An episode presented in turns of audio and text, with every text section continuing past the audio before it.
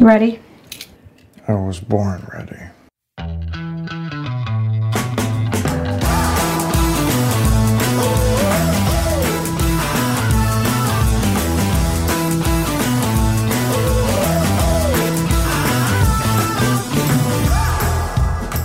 Welcome to the Advisory Opinions Podcast. We have an action packed pod today. We're going to begin with polling, talking about where does Joe Biden stand in the race against Donald Trump. We're going to talk about, well, from polling, we're going to go to my legal PTSD, uh, how a Supreme Court case about uh, the, about gun rights has triggered me, Sarah. then we're You're such a snowflake. I'm I'm melting right now. Um, then I'm literally shaking. I'm literally shaking. then we're going to go to a fascinating discussion with yes, Sarah knows everybody.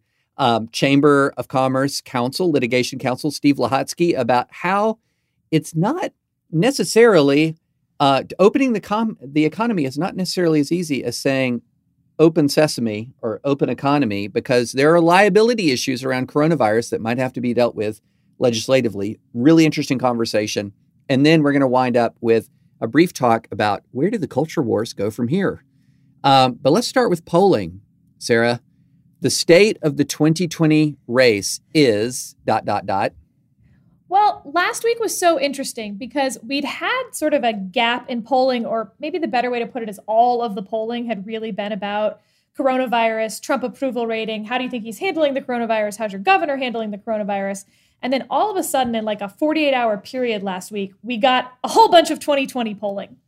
Um, and so I was just having a good old time going through crosstabs, and I, I have some things to share. Uh, share. Share, but first let's just say how many people in America can say the sentence, I had a good old time going through crosstabs?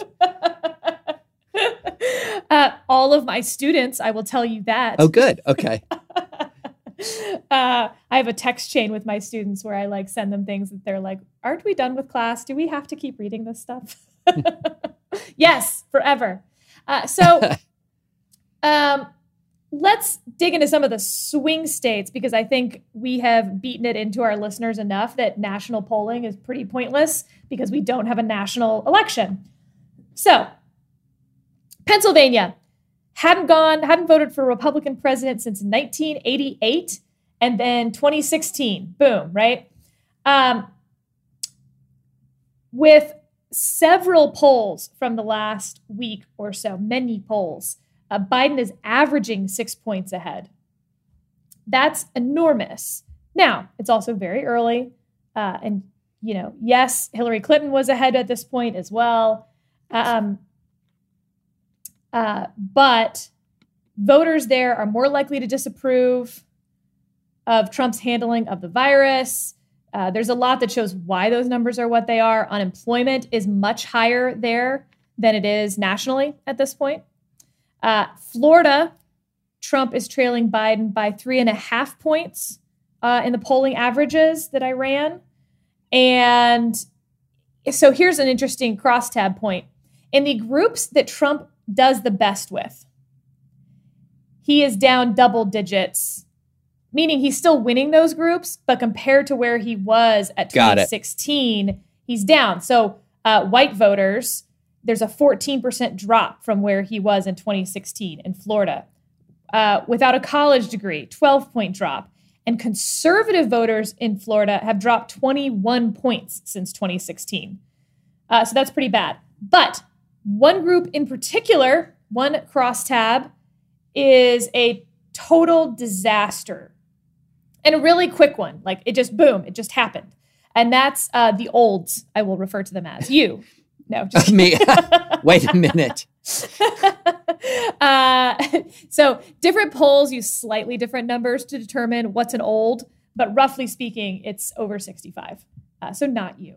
Not me. Um, uh, this is really bad because in 2016, Trump won seniors by seven points. It's an enormous part of the electorate. They're the most likely voters. They're very uh, ritualistic voters. They go every time. And so to lose them is a big deal. So in 2016, Trump won seniors by seven points, according to uh, exit polls. He now trails Biden nine points. That's a real shift. That's 16 yeah. points. Um, again, you look at his approval rating with older Americans 19 point um, advantage before. Uh, that number has dropped 20 points. He's now negative one. That's remarkable. I've just honestly, when I saw that, I actually thought it was a bad poll. And in fact, uh-huh. we were having sort of a Slack conversation, and someone pointed it out, and I was like, "I roll, guys. No single demographic group that's that large moves that quickly in a month. Like, sorry, look at like Catholics, for instance, and the slow evolution of a demographic group from one party to another, things like that. then, like, three other polls came out the next day, and I was like, huh, okay, they're all exactly the same.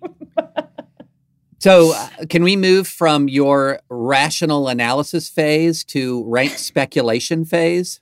Wait, I have one more study. It's not a poll. Oh, okay. Okay. but it's too much fun not to talk about.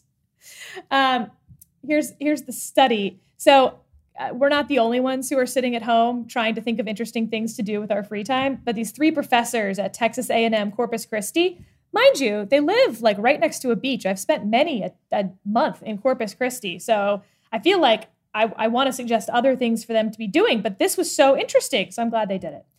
Uh, they found that the death toll in these states that Trump won narrowly in 2016 uh, could disproportionately affect Republicans in 2020. So they're projecting in Michigan and North Carolina that even with shelter in place orders remaining in effect, about 11,000 more Republicans than Democrats over 65 could die before the election. And in Pennsylvania, 13,000 more Republicans than Democrats could die in that age category. Isn't that like David, your face? Yes. Yes. Wow. I mean, it's grim. I, I don't mean to like make light of it, but I think it's a really interesting like set of data they dug into there. Well, so um, moving from the you know the the cold eyed rational analysis to the rank speculation phase yes. um i so why why is this happening why would you see the dip um I, I part of me has thinks it has to be because of the disproportionate f- fatal impact of coronavirus on older Americans. That number one, they're you're probably more likely to know somebody who has died or struggled with it uh, immensely. You're going to be more frightened of it.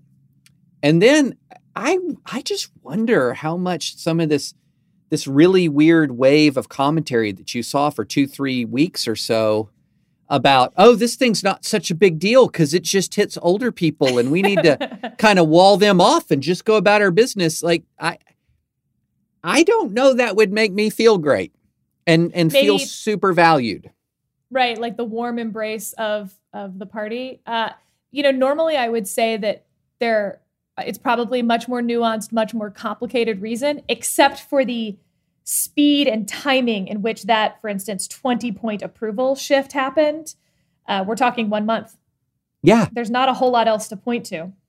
Yeah, it's a stunning change. And uh, I mean, you know, we can't, ex- this is sort of a natural Trump constituency. So I would expect some of that to snap back. Um, yeah. But, yeah, I, I would, but if, even if a significant portion doesn't. Even if you have a snapback of say 60% of that or 70% of that, he that's still given the closeness of the election in 2016 a real problem.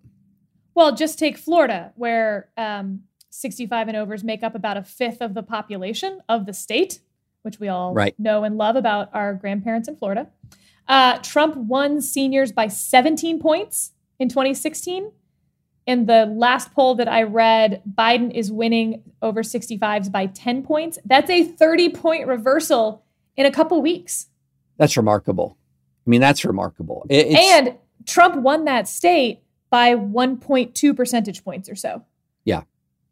Yeah, that's you know when you when you look at those polling numbers and you know again I, I it's hard to again this just with a caveat this is rank speculation but given the tiny rally around the flag effect that Trump had, like just tiny at the start of this. Which combined, is largely receded, by the way. He's now back to about the numbers that he was right. uh, six weeks ago. combined with his performance in the polls. And look, I don't want to engage in sort of the stereotypical, you know, you it was sort of like this uh, joke for a while, the Tom Friedman style of reporting, where I, I flew into Calcutta and my cab driver said, and uh, and it was always the cab driver, you know, wherever you were. I, I was in Amman, Jordan, and the cabbie said, um, but I've talked to a number of people who voted for Trump in 2016 who are really kind of jolted by the press conferences. Um, they they look at them and they're they're just a little bit disturbed. Um, this sort of prolonged exposure to a eh, which and it isn't just like the the sound bites. It's the contrast between him and everyone else on the stage. It doesn't do Trump any favors.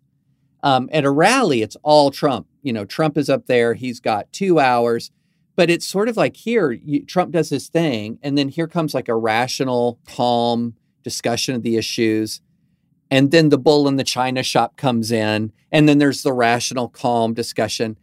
And I don't know that the con the contrast does him any favors at all. I mean, again, this is just rank speculation, but I've heard it from more than one person who is who's enthusiastically voted for Trump in the past and probably well, will at least reluctantly vote for him in the in the future. I think the best pushback to these numbers mattering is that it's you know April. uh, we've got yeah. a long way to go, and uh, we're we're so early. We have yet to see sort of the full the full sort of partisanship move over to your team. Really doesn't happen until around Labor Day. We see that yeah. more in polling.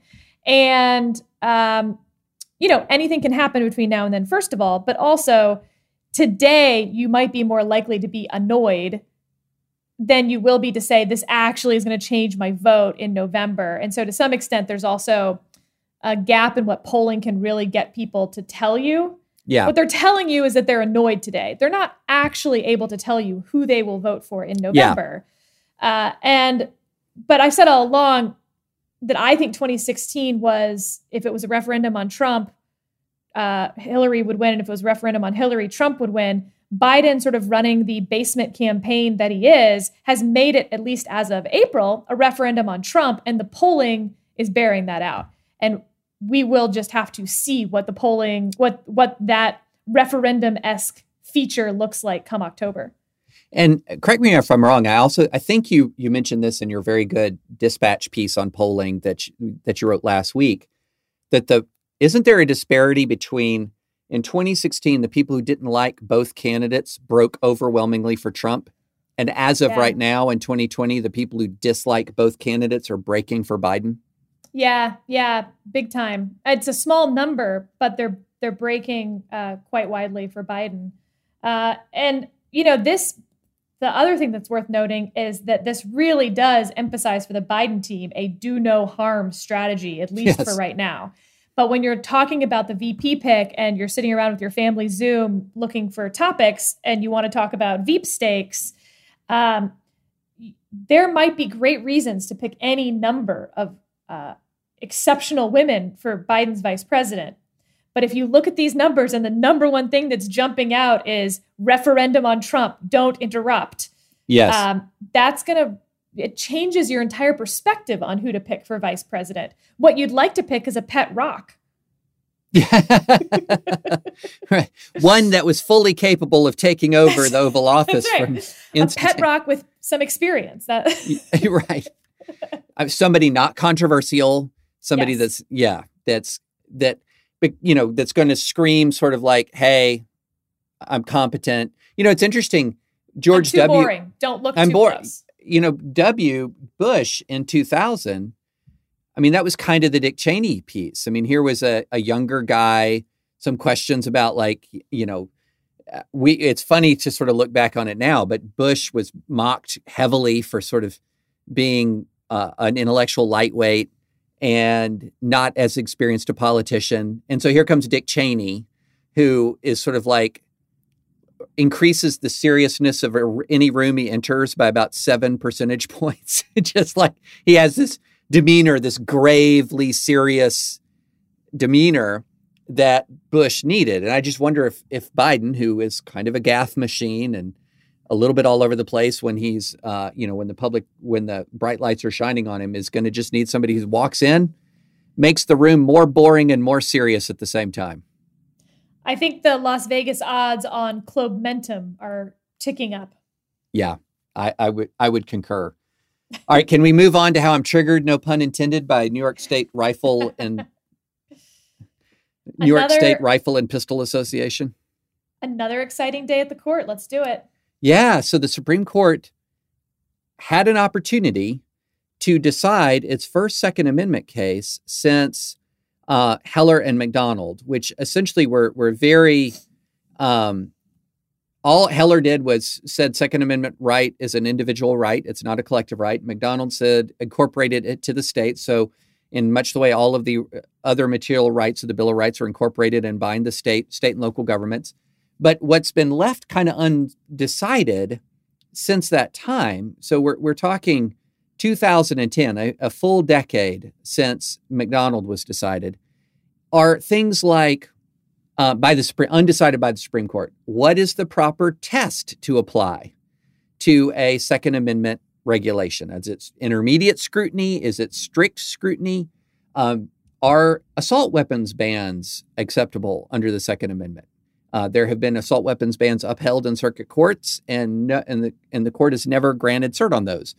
Uh, what about high capacity or standard capacity magazine bans? You can just go on and on and on with basically Second Amendment is an individual right. It applies to the states, and nothing else. We have decided nothing else is what the Supreme Court has said, which, Which leaves makes perfect sense, by the way, when you're uh, entering a new legal topic to let the states, let the circuit courts work some of this out, create the circuit split, see where the problems are. I mean, this that's not surprising to me whatsoever that you'd have about a decade of that. Um, I don't know, like laundering of law, like you know, just picture your laundry machine, like flipping things around and like I don't know, see how things are going to turn out. But ten years later, we have this case. Yeah. So, what is the first case in a decade? It's a weirdo case. I mean, a a Well, it weird. turned into a weirdo case. It looked pretty normal at the front end well, but it was a. in I call- I- when it started. Yeah, I think of it as weirdo just from the inception because it dealt with a regulation that basically nobody else had anywhere. Uh, So it wasn't dealing with a standard argument about, like, say, expanded background checks or magazine capacity or okay. kinds of weapons. It was Okay.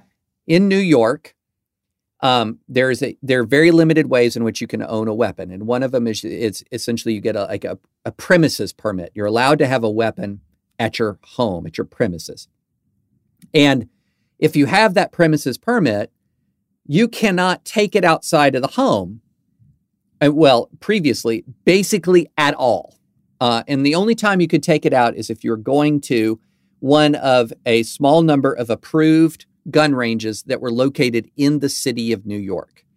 And so, All but one of which was a membership only gun range. right. And so this really went to, um, it wasn't really a regular, it wasn't really a, um, a case about the right to keep arms, but a right, the right to bear arms. Um, and so you couldn't take it if you had another house uh, outside the city. You couldn't take it there. You couldn't, if you're going to par- participate in a shooting competition outside the city, you couldn't do that. I mean, you had to take it to one of these gun ranges and that's it. So it was a strange case, although it could have had some usefulness if it was a case where the Supreme Court started to articulate a test, a Second Amendment test, intermediate scrutiny, strict scrutiny, that would provide some clarity. Well, as the Well, case it- went, Also, if you're pro Second Amendment, expanding the rights on the Second Amendment, you want to take these extreme cases first. yes, Extreme Yes. meaning extremely bad for your side because you're far more likely to win those and create some law on that side than you want to take the close calls or the ones that are pretty reasonable. Yes. So this was a ba- if you want to restrict Second Amendment rights, this was not the case you wanted at the Supreme Court. this was Which, and New York agreed. yes. And so what did New York do after defending it for years? Uh, successfully defending it at the district court and the Second Circuit Court of Appeals, when the Supreme after the Supreme Court grants cert, what does the New York do? It changes the law. It essentially tries to moot the case, by changing the law. And uh, today, New York won. It succeeded. It, it, it mooted the case. Now, I'm not surprised at this result, and I'll t- but I'm triggered by this result, and I'll tell you why. But wait, before that, let's get into what they actually said. So you had a PC opinion per curiam, meaning Mhm. nobody signed uh, to author the opinion. and then you had a Kavanaugh concurrence where he agreed that the case was moot. By the way, the, the PC is uh, three paragraphs. Yes. You can go read it, it's quite readable. Uh, just saying it's moot.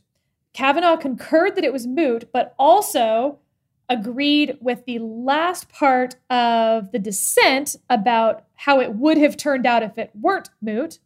And Yes. the dissent was Alito with Gorsuch joining in full and Thomas joining, except for this one part at the end about applying Heller exactly, because Thomas has sort of a different view of how the history of Heller works. Um, uh, and Alito's dissent is roughly 30 pages. So you have a three paragraph, this is moot, with 30 pages. Oh, no, it isn't. Yeah. and it's it's interesting, Sarah. I, I the reason I say I have legal version of PTSD is this gave me flashbacks to years of speech code litigation. Which And- is all about mootness, really. Well, yeah, it's about mootness constantly because what happens is these universities would put in place these grotesquely overbroad speech codes, just terribly overbroad. They would defend them and right until the moment when they thought they're probably going to lose. And then what do they do? They change the speech code, file a motion to dismiss on mootness grounds. And so we're constantly in this battle of uh, di- is this change capable of repetition and evading review? In other words, uh, are they eh, what did they just change it to moot the litigation and then intend to go right back, or could potentially and realistically go right back to an unconstitutional regime? Much less likely here, because New York State changed its law. Uh, not only did New York City change its law, New York State changed the law. So, capable of reputation, repetition and evading review is a, a, a tougher case to make. But what and I by thought the way, a very famous term that is not used once in the 30 pages of the dissent. I know, amazing, interesting. Uh, but one thing that really struck out is stuck out to me, it says petitioners also argue that even though they have not previously asked for damages with respect to the city's old rule, they still could do so in this lawsuit. That's in the per curiam decision, and I, I it t- it took me back to a a rule that I made when I was running a litigation group. In when filing a Section 1983 case, always ask for injunctive relief, always ask for declaratory relief, always ask for damages. Every complaint, even if you were pretty sure that you weren't going to survive a motion to dismiss on qualified immunity grounds, de- injunctive, declaratory, monetary, always. And one of my favorite cases, we won a tremendous uh, third Cir- a third circuit opinion, uh, striking down Temple University's speech code. Um, great, one of the best, one of the best uh, appell- appellate court opinions dealing with speech codes. And at the end of the day, guess how much money we got in damages? One dollar. One dollar. One dollar. But it was so worth it because that damages claim preserved our speech code claim, even when the school changed its code to try to evade all of this. Well, and this is a, a topic I care a lot about because I care about the incentive structures set up in litigation. It's why this liability conversation that we're going to have in a second is really interesting to me. Uh, um, by getting that dollar, you also preserved your claim to attorney's fees, Yep. which in a civil rights matter, you can only get if you prevail. Yep. And in this case, what I think is very frustrating for it to be mooted out, and Justice Alito does uh, talk about this quite a bit, is you know this case started in 2013. They litigated it fiercely. Uh, New York was a fierce opponent. The plaintiffs were fiercely plaintiferous, Yes. and uh, and there were hundreds and thousands of hours of lawyer time spent on this case from 2013 to today. When New York changed its law and then the court moots this, there is no prevailing party, Party. and therefore there are no 1983 attorney 1988 attorneys fees claims.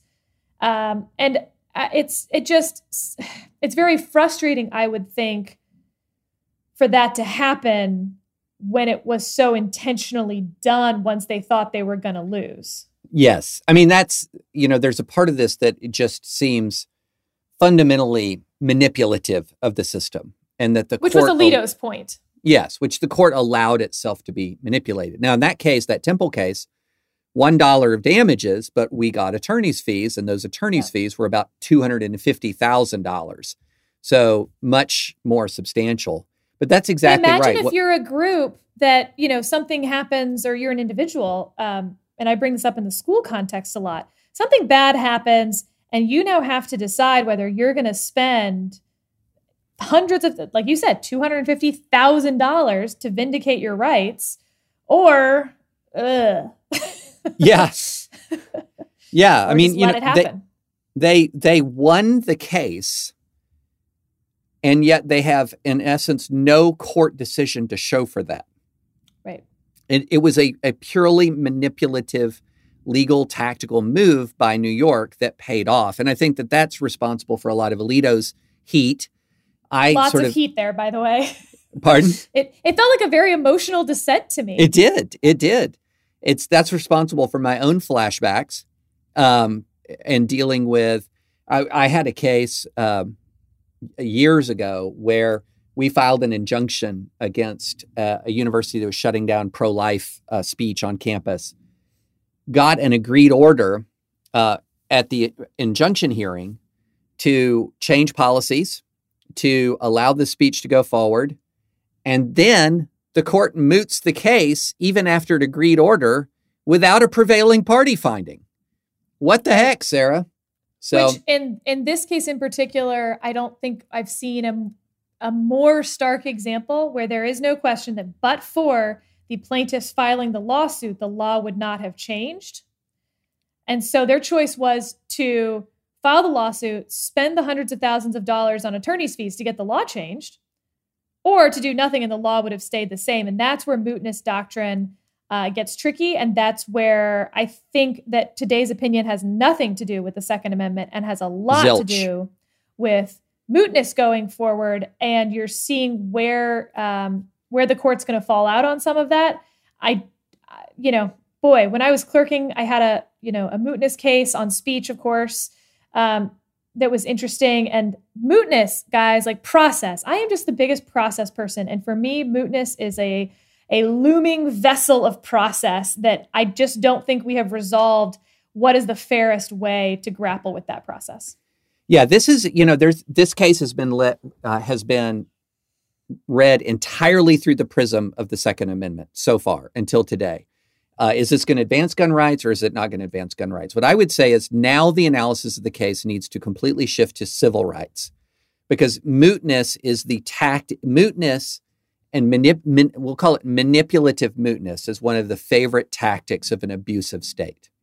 Uh, we're going to cling to an unconstitutional, unlawful policy as long as we possibly can. The instant, however, that we believe that this thing is going to lose in court, we're going to moot it out, which is an incredibly draining process for civil rights litigants. It's an incredibly draining process for civil rights plaintiffs. They win the case in the sense of achieving real change on the ground, but at great yes. cost that is not compensated at all. And so, from this standpoint, this is a negative case for civil rights. And interestingly, this was the predicted outcome by pretty much everyone watching it. So it was yes. also, it's sort of like news, no news. Yep. It's another Let's one get of to those. Some liability, another process topic. Yes. But first, Sarah, we've got a sponsor. It's ExpressVPN.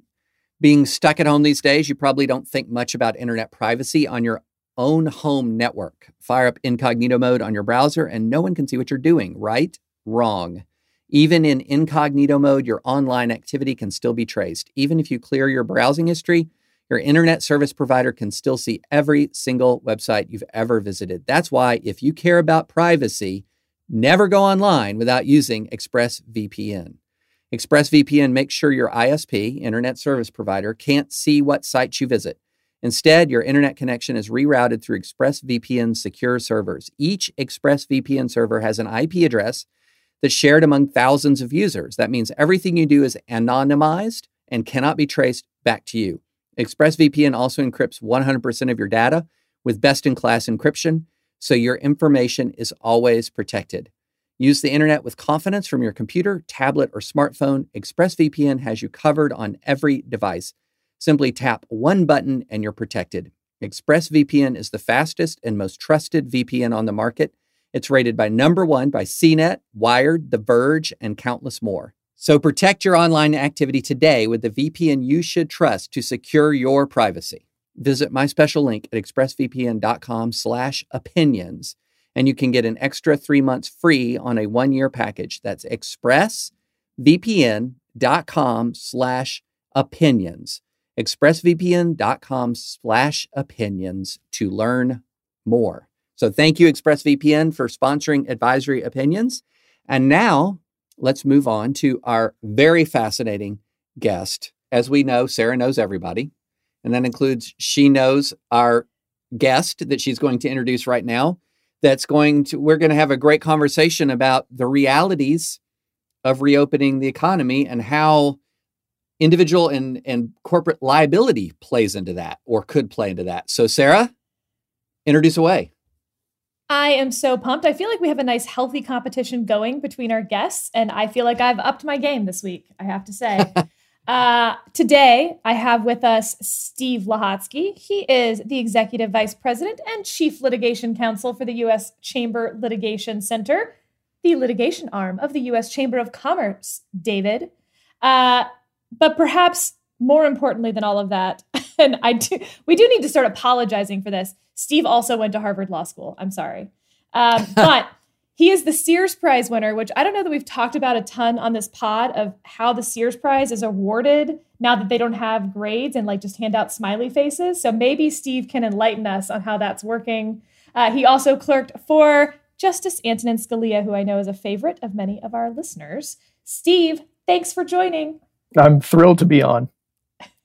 thrilled, so Steve, before we before we get into the to the real conversation, so I went to HLS when there were grades. You may may not be familiar with this concept of grades. So how does it work now? Because like when my kids were in kindergarten, they didn't have grades either, but they had like stars or like you would have like little cartoon monkeys you'd put on a board and like the person with the most monkeys did really well or the most stars like how is is did you like accumulate a whole bunch of stars or like uh, cardboard unicorns to get the Sears Prize? Well, I, I still had grades. Uh, that, oh, and, and okay. that was how uh, I think I, I got hired by Justice Scalia because I still had grades. Um, ah. I can't remember when it was that they eliminated them. Uh, you know, in the mid. I think it was like 2012. Yeah, was it? What was it? Then? No, because I I had grades. Okay. Um, so we had oh, also so we real we Sears were all winners. Yeah, we had yeah, grades. so we were all there when men mine, were men and women were women. Yeah. Yeah, my grades weren't good. Steve's were the best. Uh, so Steve, wait, do you know how they're awarding the Sears Prize now? Well, so my understanding is that they still have uh, stickers. Uh, I think they call them now book prizes, though, so that they mm. identify the individual or individuals who had the best exam in the class. And uh those individuals get a book prize. So the, the thing is, you can still tell the people who are like really, really, really, really good um, at their exams and their papers. Um, but then it's really hard to tell, you know, who would be like the, you know, third best person in a class from who would be the 30th best person in a class. So there's a, uh, you know, it, it's a lot easier, I guess, um, for students to then be able to say, be like, hey, I have really good grades. Everyone's grades so, pretty much look the same, except for the person who has like accumulated a bunch of book prizes named after Story and Pound and so on and so on. so we still have an elite. It's still the case that in every community, some animals are more equal than others. but well put. It's just a very few small number of animals now at HLS. I, that, that's that's what I'm told. Okay. Okay. But I'm glad okay. to know that all three of us were here, were there when it was when it was a real school. we'll make sure to find a guest who's post 2012 just so we can like really dedicate some time to grilling them over their stickers, their monkey stickers. Uh, Steve, you, however, are here uh, because you and I were having an interesting conversation last night about uh, how reopening works from here, and in particular, some of the risks and choices and problems that businesses are facing as they think about reopening. And one of those is liability. Could you just uh, hum a few bars, if you will, on um, what y'all at the chamber are looking at in terms of liability that these businesses could face and how that could uh, look for them?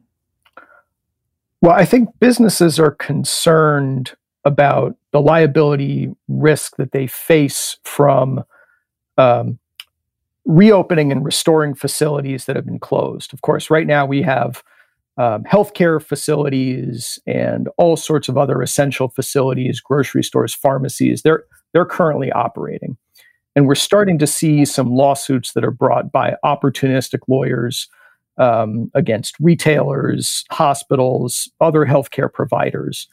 Um, and we're really concerned about what it will mean for the vast majority of businesses that have either closed entirely their operations or they've limited them in some respect. Maybe they're teleworking. But as they look to reopen and restart the economy at the you know, direction of mayors and governors and, and the federal government, we're worried that they might then face a, a new set of liability risks, lawsuits by this same set of opportunistic lawyers who are looking to make money off of the reopening of the economy to provide goods and services that that everyone in America really needs. So what would a liability waiver look like if Congress passed one? I know that there's, you know, lots of conversations about it. Give us some examples. Well, well, I think that we're focused at the chamber uh, both in the Institute for Legal Reform and the Litigation Center on the exposure related claims. That's what we refer to as the category of claims that arise from an individual who has either uh, been exposed to COVID 19 and is a risk of contracting the disease, or someone who, I guess, has been exposed to it and has actually developed uh, COVID 19 and then has some health consequences as a result. Um, and it's that sort of broad category of claims, which would, could be you know tort claims um, they could be um, employment claims. I think we're already seeing of the hundreds of business cases that we're already tracking related to the coronavirus um, we're seeing a wide variety of theories that are being advanced with these sort of exposure related claims. And so I, I, think there are a number of different ways that you could deal with it. You know one way would be to um, and, and, i think this is what uh, our colleagues at the chambers institute for legal reform are are trying to work on, you know, trying to see see how this concept would work, um, is language that would uh, forbid claims, exposure related claims, unless you have an instance of uh, gross negligence or reckless disregard for public health. So that you're not foreclosing all claims. Uh, you know, we're not trying we're not trying to create immunity from liability but we are trying to limit the liability so that it really is tailored to the type of, of really bad activity, you know, activity that everyone wants to discourage. I think we. So uh, to make this concrete, um, let's take one of my favorite restaurants in America, Waffle House. Okay, and Waffle House, I believe, is reopening in Georgia here soon. Uh, right in my community, the the order against biz, uh, restaurants opening has just lifted with with conditions. So let's suppose I go to Waffle House and the Waffle House complies with all of the conditions established by the state 50% capacity, social distancing, sterilization, workers are checked for temperature. I mean, you, you, all of the thing, whatever the whatever the the conditions are established by the state. I come in, the restaurant complies with everything. And I get coronavirus and I'm pretty darn sure that I got it from somebody at Waffle House, uh, maybe an asymptomatic waitress. Um, you know, somebody had no temperature. Under, you're you're saying an enterprising plaintiff's lawyer right now would go ahead and sue Waffle House because I got it from Waffle House. And what you're proposing and what the chamber's proposing is legislation that says if I do all that I'm supposed to do, I'm going to have immunity immunity from that coronavirus suit unless the waitress, for example, is wheezing, has 103 fever, is working anyway, coughs into my um, is encouraged to scattered, lick you. Yeah. yes, licks me. uh, so, so is that about right minus the licking? So, so I think it it wouldn't be immunity. Um, it wouldn't be immunity from suit, but but you're right that it would be A the type of um, reckless disregard or or just gross negligence about the public health guidance that is coming out from the CDC and, and other public health officials about what's the best way to limit the spread of coronavirus. I, I think businesses want to do the right thing. I mean, they want to do the right thing because they want people, both employees and customers, to be comfortable coming back to the restaurant or the hair salon and going about their daily lives. So there are already, I think, tr- tremendous economic incentives for businesses to, you know, do things like temperature checks, uh, if that's what's recommended, masks, you know, setting up proper social distancing um, arrangements for their facilities. And, and so, what you want to do by limiting liability is you, you don't want to make businesses think, well, I'm it's heads I you know I'm, I'm going to get hit either way. Uh, if I right. reopen, I'm going to get uh, faced with a strict liability lawsuit, a public nuisance liability lawsuit. What's the point? I should just remain closed. Um, right. What you want is to create incentives for businesses to do the right thing, to not be grossly negligent. But then where you do have that bad type of behavior, you, you again you want to create incentives for, for businesses to be able to do the right thing. So that's a good point on the clarity issue because it uh, as if I'm a business owner thinking about reopening right now, it's not like the economy has flipped a switch in Georgia or anywhere else for that matter. Consumer demand is still going to be much lower than it was circa February 15th, uh, just like restaurant sales had declined in early March, long before closing orders. So it's not like consumer demand. We're looking at consumer confidence numbers. Those aren't going to surge back overnight. And so you're reopening knowing that you're going to make less money, even if you reopen. And then you add into that this like risk question over litigation. And so when you're talking to these businesses, how are they weighing that clarity versus risk? Well, I, I think the risk is a real concern. Um, I think businesses are worried about facing those lawsuits um, after they reopen, and they're, you know, taking those costs and that um, liability risk into consideration as they are thinking about uh, how to reopen, when to reopen, you know, how they rehire, how they scope their operations. I think that the liability risk, you know, does have a significant effect at the margin um, as businesses are making those decisions about, um, you know, when and how to reopen. Yeah, it strikes me that the legal system is going to struggle for a bit dealing with base what is what happens when we have increased considerably increased background risk to living. In other words, right, going to Home Depot. Yeah. Yeah, uh, going to Home Depot is might have a not insignificant, well, in other words, a non-zero additional amount of risk to my life than it used to have. And as Sarah just said, who bears that risk? Is it Home Depot or is it me? And it seems to be that um, if we have businesses complying with all of the available and, and known guidelines, with the understanding that we're dealing with a, an all caps emphasis, novel coronavirus, and there's a lot of unknowns, it seems entirely rational to say, uh, we're not going to ask the business to bear the additional risk of living in the era of the coronavirus. I, I think that's exactly exactly right. Um, you don't want to have um, litigation just sort of squash this nascent recovery. Um, there has to be some ability for companies to to reopen, um, to try to resume um, operations, uh, you know, on as close to normal as possible, but certainly like moving in the direction of a return to normal, um, and and doing the right thing along the way. Is this getting traction on the Hill? Well, I think there's a lot of interest. I think there's a lot of interest in the concept. I think a lot of leaders recognize that this shouldn't be an opportunity for lawyers uh, to get rich over something which, David, as you noted, I mean, it, it, it could be everybody uh, in America, everybody in the world is a potential plaintiff, and every business in America is a potential defendant for this sort of society-wide risk. Um, and that's that's not what we want as an economy. I, I don't think that's what anyone wants.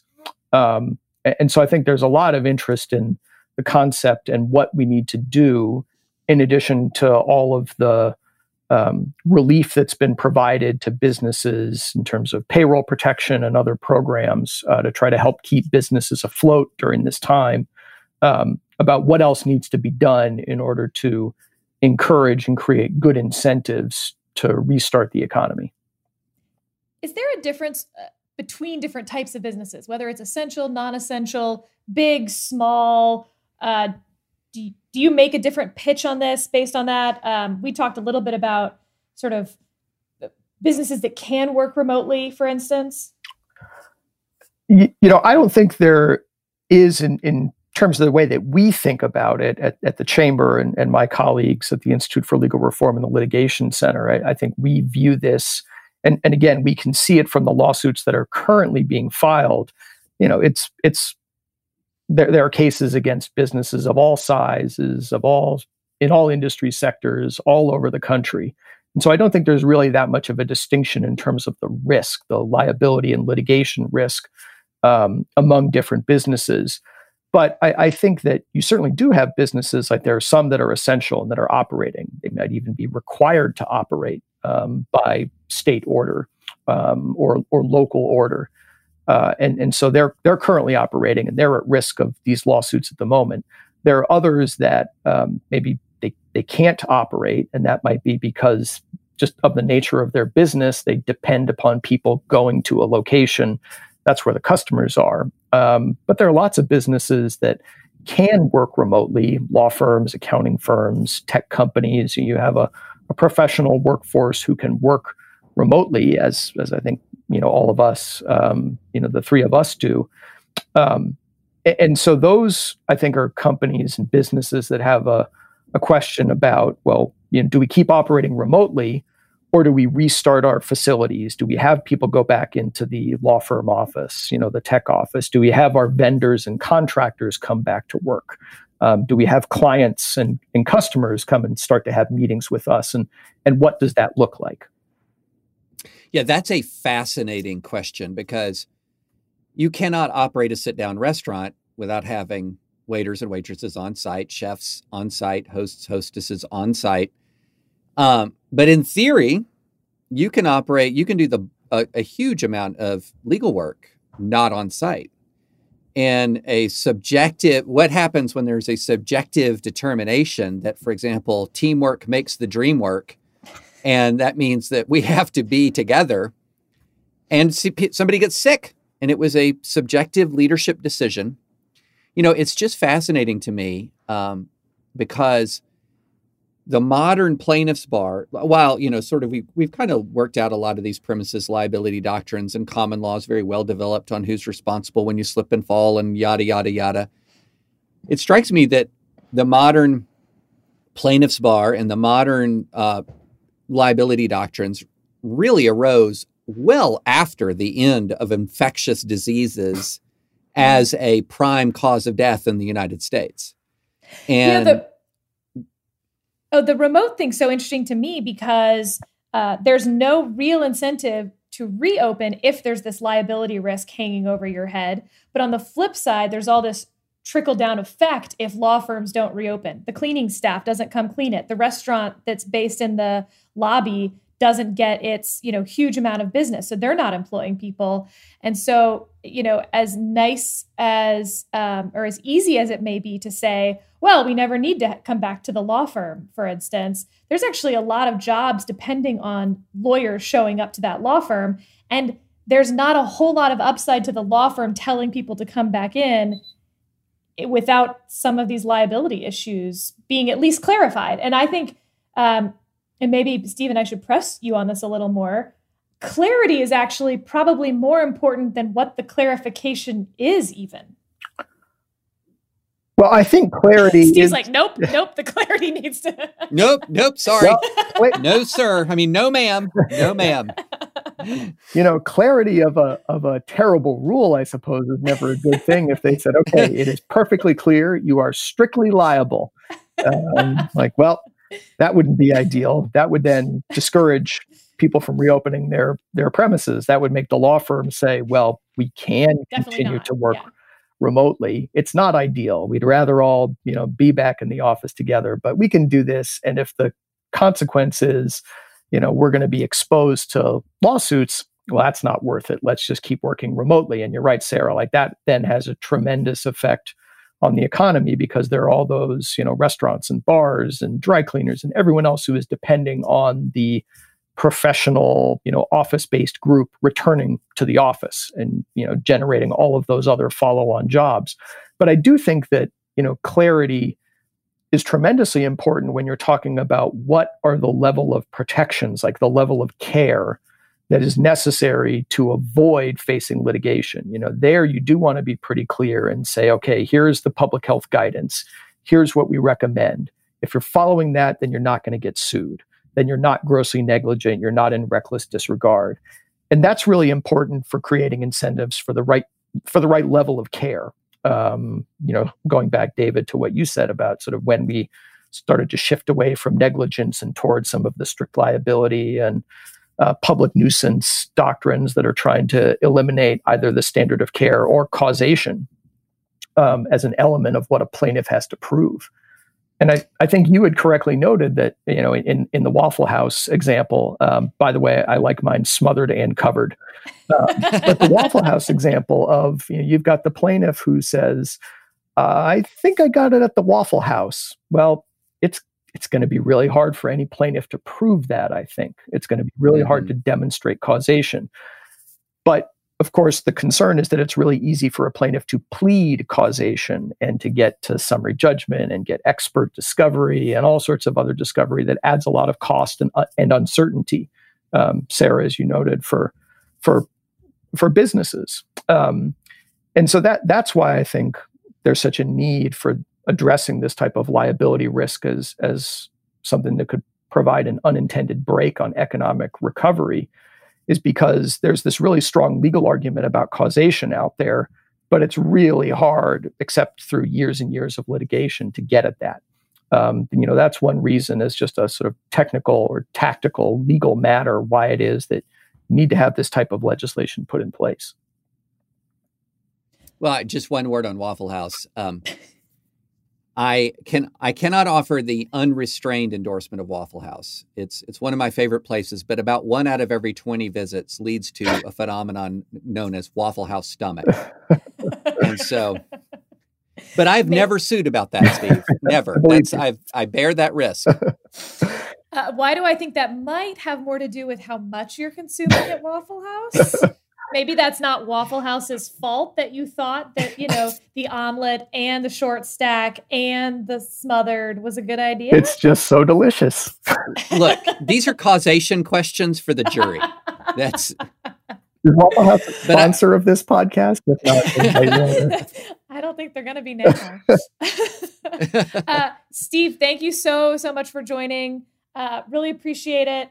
And uh, I don't know, we may need to have you back on as this legislation makes its way through Congress, see what you think of what where they end up. i'm happy to return anytime this has been fun Uh, David, I thought that was really interesting conversation. As I said, like this process question, just like it, it keeps me up at night. And I think the process of how these businesses weigh the pros and cons of reopening, uh, and I think certainty in the process matters a lot on that. If I'm thinking of reopening, um, I want to know exactly how much I'm paying my employees, what the cost is going to be, depending on consumer demand, which is really the unknown that I'm willing to deal with. I'm not willing to deal with the potential of no lawsuit or maybe a million dollar lawsuit. Right. Yeah, I mean, I get frustrated by this. We we this rhetoric that's sort of like the economy is a light. You just it's there's a light switch for the economy. You just turn it off or you turn it on. When this is really complicated and it's really complicated not just because of government policy, but the interaction with an actual freaking virus and government policy because that virus has consequences.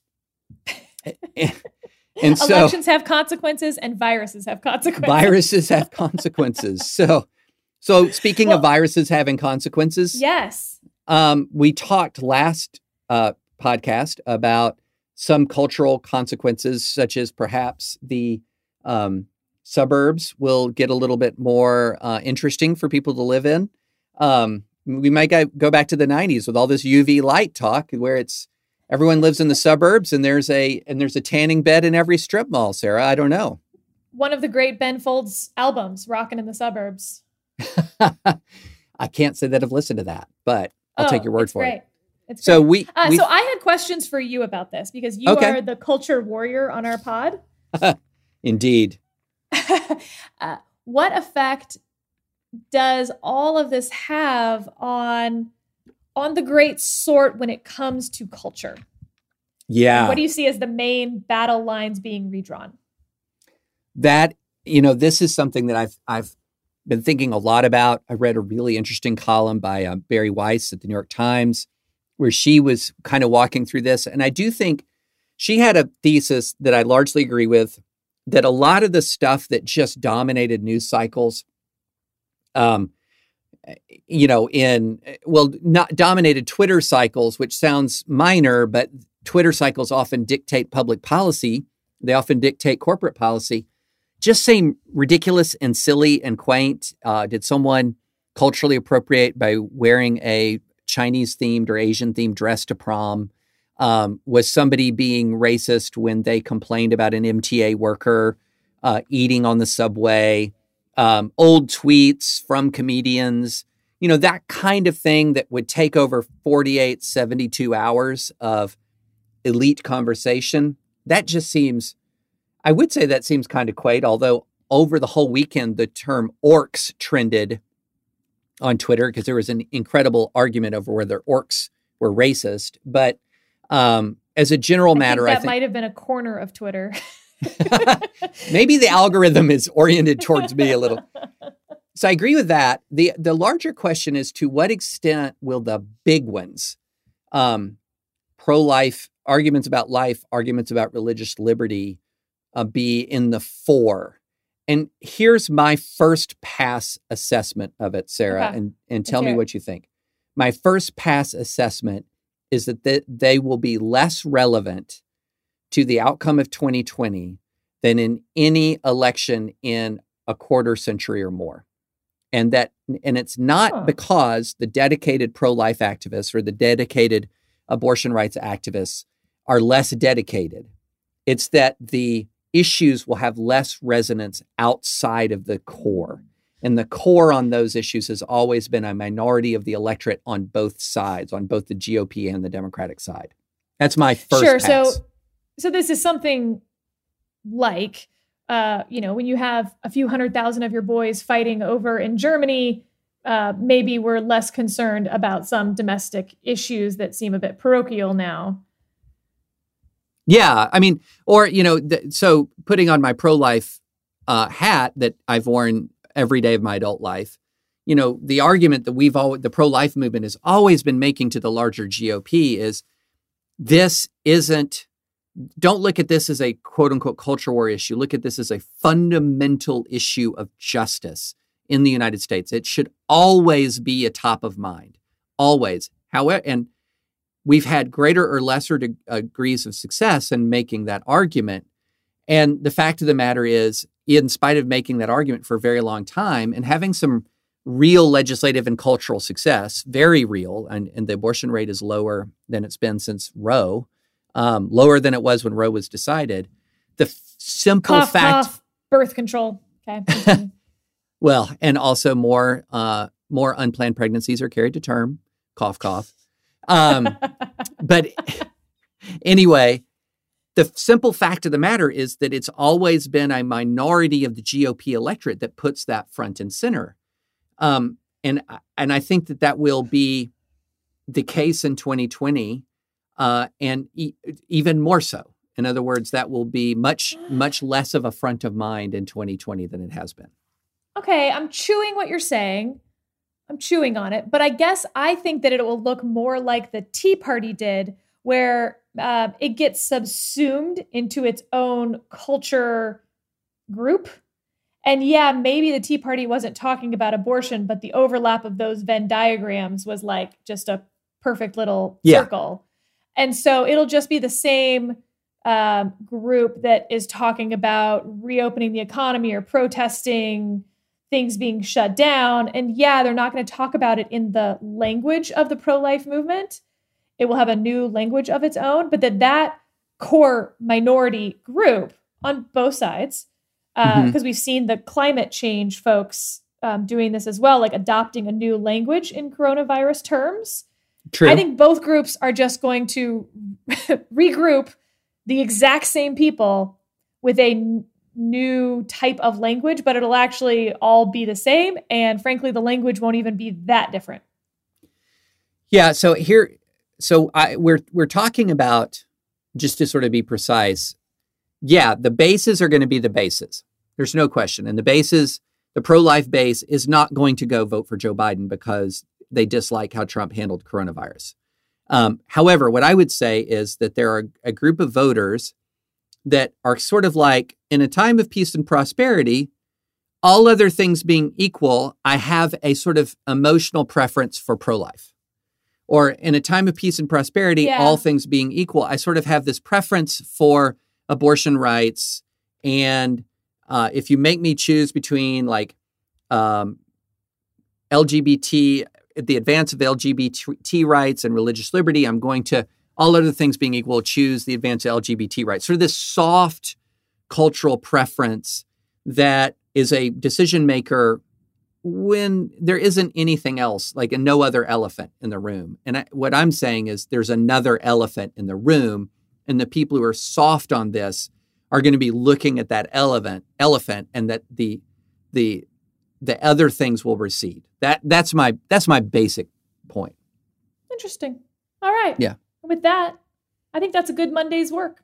Yes, many topics. Um, a little bit of therapy for me from my civil rights litigation days, and uh, yeah, so we'll see. I mean, it's and and some good good meaty polling discussion. So it's going to be ve- uh, very interesting to see if any of this changes as we begin to to open up a little bit. I, I don't know where Virginia is, but as of today, Sarah, if I want to, I can go to a restaurant in uh, Franklin, Tennessee, at half capacity. So My stay at home order does not lift until June 10th. uh, June 10th, you say? blink, blink, blink. That's blink, correct. blink. Okay, well, federalism. Uh, Luckily, at- there is an exception for giving birth. So I might be leaving my house uh, for a different reason around that time. wow, wow. On that federalist note, uh, thank you for listening to Advisory Opinions. This has been David French with Sarah Isgur. And please go to iTunes and rate us, and to not iTunes, Apple Podcasts, sorry. Uh, rate us and subscribe, and please become a member of the dispatch. Thank you for listening.